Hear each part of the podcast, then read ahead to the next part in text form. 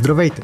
Вие слушате Гласът на Капитал, седмичен подкаст, в който журналистите от Капитал разказват най-интересните истории от седмицата в дълбочина, с контекст и анализ. В него търсим и мнение от експерти в сферата на политиката, економиката и бизнеса за важните въпроси на нашето време. Здравейте, уважаеми слушатели! Вие слушате гласът на Капитал, а това, което чувате е гласът на Йоан Запрямов. Също така слушате и последния редовен брой на гласът на Капитал за тази година, но подчертавам думата редовен, защото в дните около коледа ще публикуваме някои специални издания на теми далеч от злободневието. Тази седмица темата на броя на капитал, а съответно и на гласът на капитал, се фокусира върху бизнеса на руския петролен гигант Лукойл, който е практически монополист в България при преработването и разпространението на горива. От началото на войната в Украина международните санкции се фокусират върху петролните приходи на Русия. Това създава сложна ситуация не само за Лукойл, но и за България, която е силно зависима от руския петрол. И въпреки всички санкции, българският бизнес на Лукойл бумти, до голяма степен заради износа към Украина, факт, който беше силно изненадващ за мен. Казвам здравей на Калина Горанова и Кирил Кирчев, двама от тримата автори на тази седмичната тема на броя. Здравейте! Здравей, Иван! Да влезем хронологично в разговора. В какво се изразява бизнеса на Лукойл в България? Какво прави компанията, откъде взима петрол и къде след това разпространява горивата? Ами компанията взима петрол от Русия, внася или поне тази година е внесла 7.1 милиона тона и съответно като 53% от крайните продукти са отишли за износ.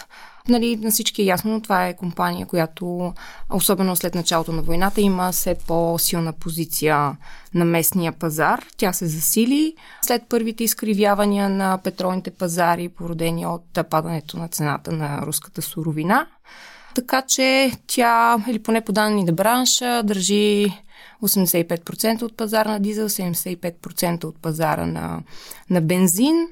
Така че тя през тази година а, дозасили позициите си. Нали, вече всички знаем, че а, докато Европа се опитва да се а, освободи от а, руското влияние, на практика тук това, което се случи е, че то се дозасили.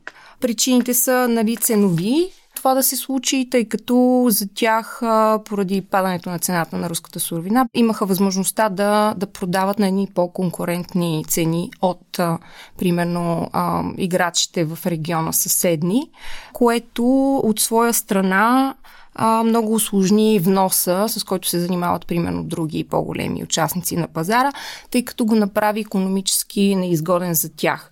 Нали, ако те решат да внасят някаква суровина, Просто тя ще бъде на, на по-висока цена на българския пазар. Те няма да могат да продадат количествата на, на някаква печалба и съответно позициите на, на руската компания станаха по-силни.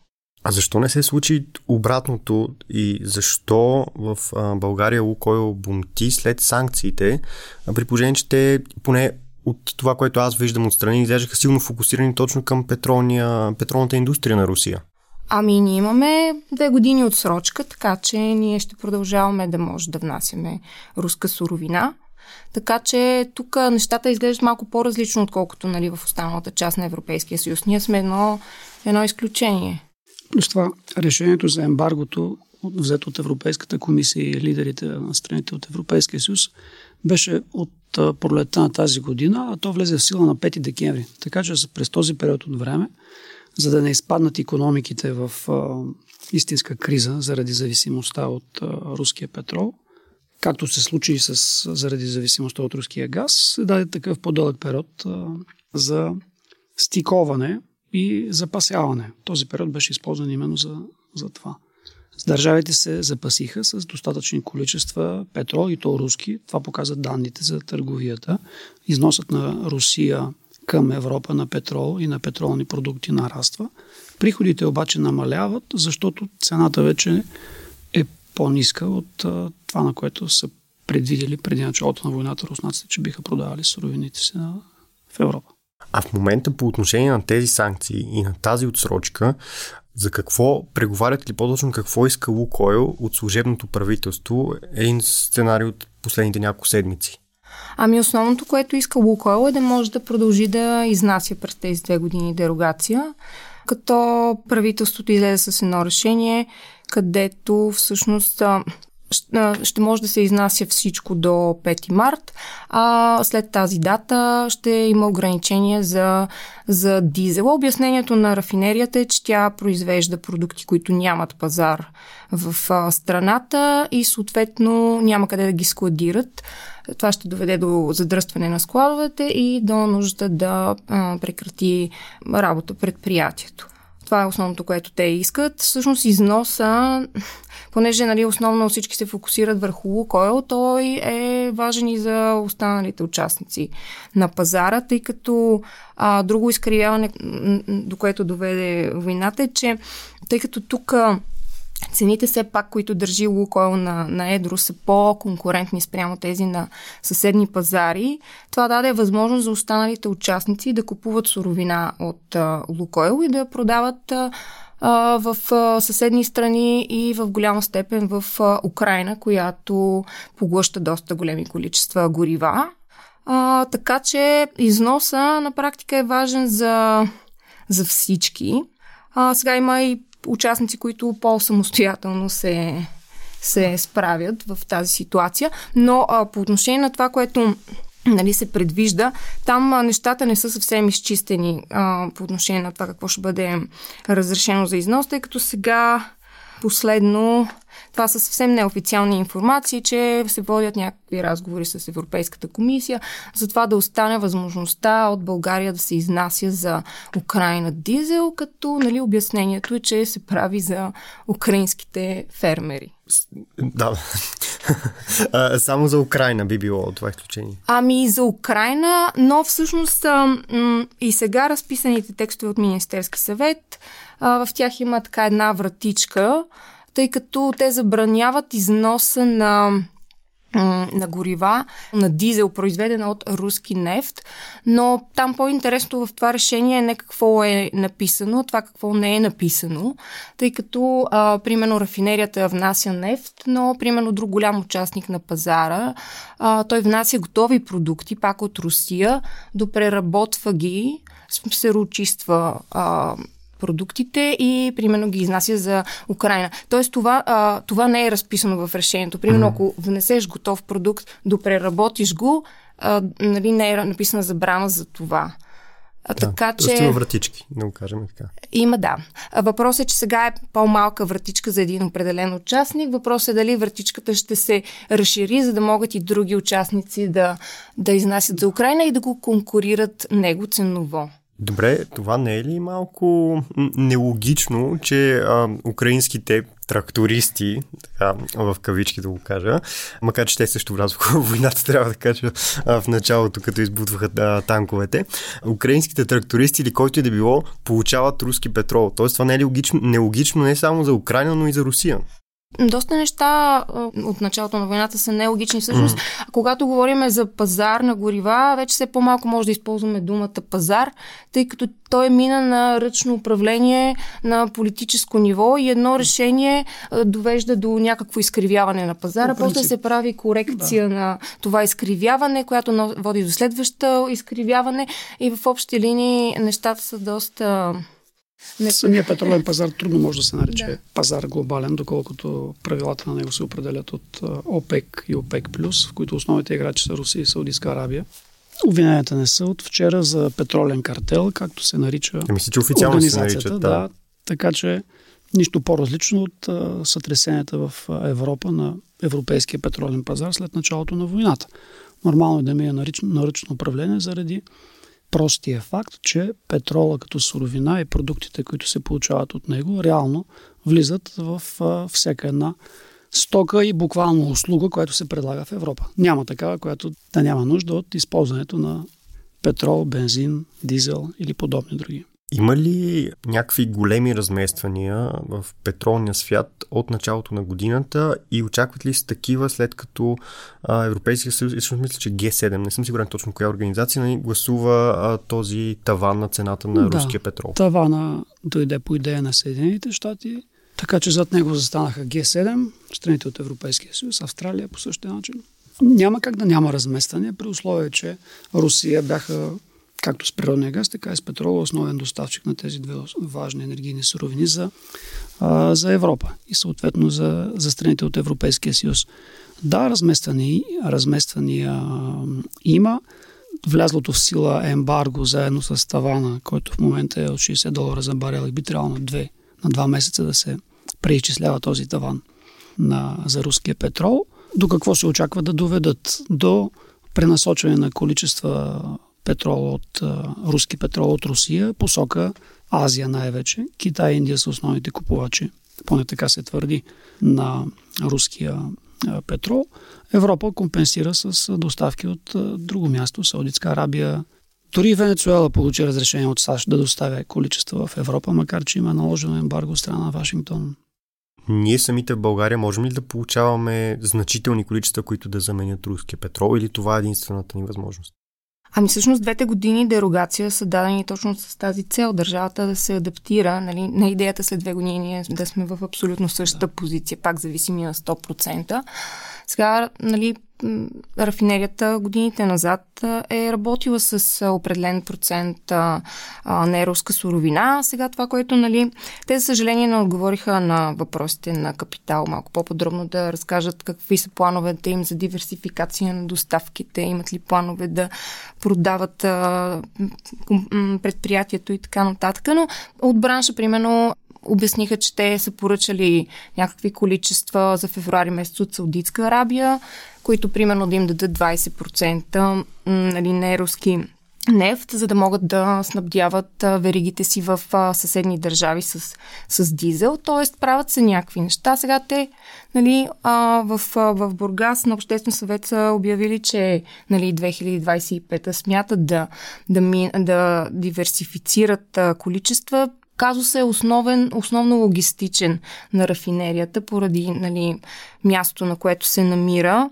И Просто ако, примерно, суровината минава през Босфора, това ще осложни логистиката, тъй като пътя е по-дълъг, нужно е да се ангажират повече брой танкери, а, нещата да се планират а, доста по доста по-така добре, за да, нали, да няма някакви непред, непредвидни ситуации или поне да има как да се отреагира. Имаме ли обяснение, а, така да вървим към финал, имаме ли обяснение защо а, нещо, което чувах много пъти през а, годината е, че руския сорт петрол, Уралс, а, всъщност е значително по-ефтин в момента, отколкото останалите сортове. Но пък за, сравне... а, за...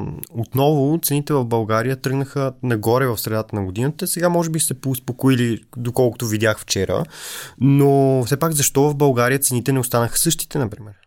Ами, да, това е много често задавам въпрос, защо нали, цените по бензин, защо след като преработваме руска суровина, тук не се радваме на едни по-щастливи цени. Причината е, че Особено след а, началото на войната, цените на петрола, на суровината и цените на крайните продукти а, вече не следват а, е, е, един и същи тренд. Т.е. разшири се ножицата между цената на, на нефта и, например, на дизела. Причината е, че Лукойл, когато продава на едро продукт, тя гледа котировките за цена на крайните продукти, а, така че тя просто е в един комфорт тук, тъй като маржа се отиде в а, рафиниращия бизнес. Да. Тя трябва да компенсира загубата с отбива. Руските компании трябва да компенсират разликата от сорта Оралс, тъй като няма какво да се заблуждаваме. Китай и Индия изнудват Русия за по-низки цени и съответно руските компании трябва да компенсират, преработвайки там, където имат рафинерии, в частност България, Италия, трябва да компенсират с по-високи цени на горивата. А в условия на война енергийните компании в глобален мащаб са едни от най-печелившите. Западните и американските компании спечелиха брутално много от началото на войната. И за финал, е какво е становището на служебното правителство по отношение на всичко това и то не е ли в малко неудобна позиция на всички тези неща? Защото в крайна сметка нали, служебното правителство от една страна излиза, прави пресконференция с Лукойл, казва, нали, ние тук ще помогнем да извадим дерогация, за да и вие ще плащате данъци тук. От друга страна, България все пак гласува тези санкции, тя се съгласява с тези неща. Ами, може би към момента нали, никой няма интерес от това рафинерията да, да не работи, тъй като ако не работи рафинерията, а, страната ще трябва да се снабдява с а, готови продукти внос, които ще бъдат на по-висока цена.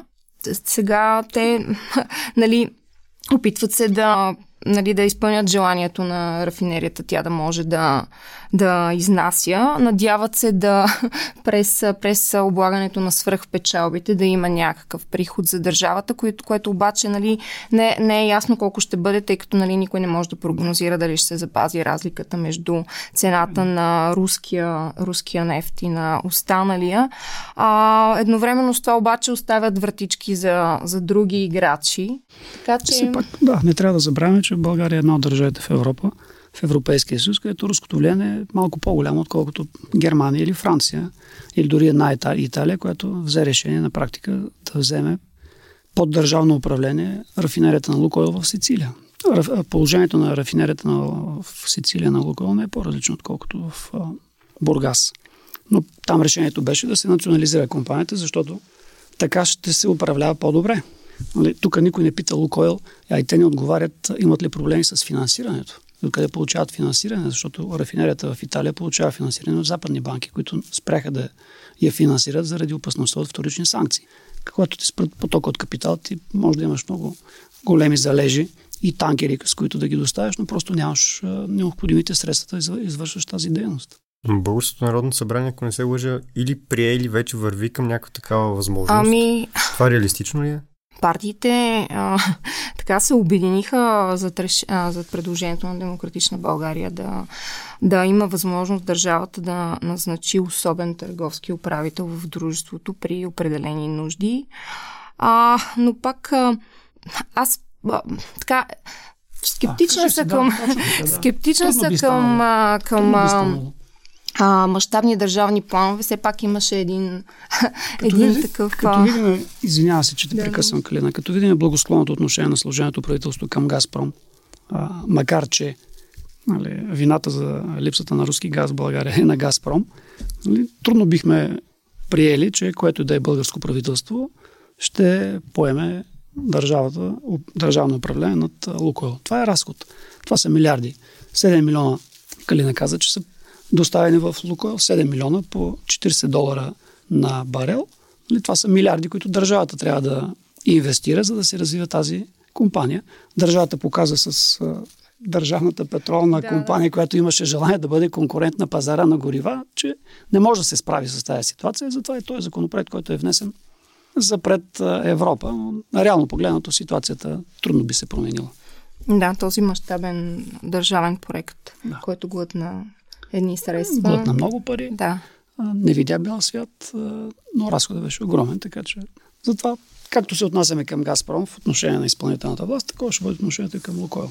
Нищо, Но, че в правителството се говори какво ли не, в парламента се внасят някакъв тип законопроекти. Дори държавата да, да влезе в, а, нали, в управлението, тя пак трябва да подсигури логистичност на обяването на, на това предприятие. Държавата с, това не го прави от 30 години, няма как да стане.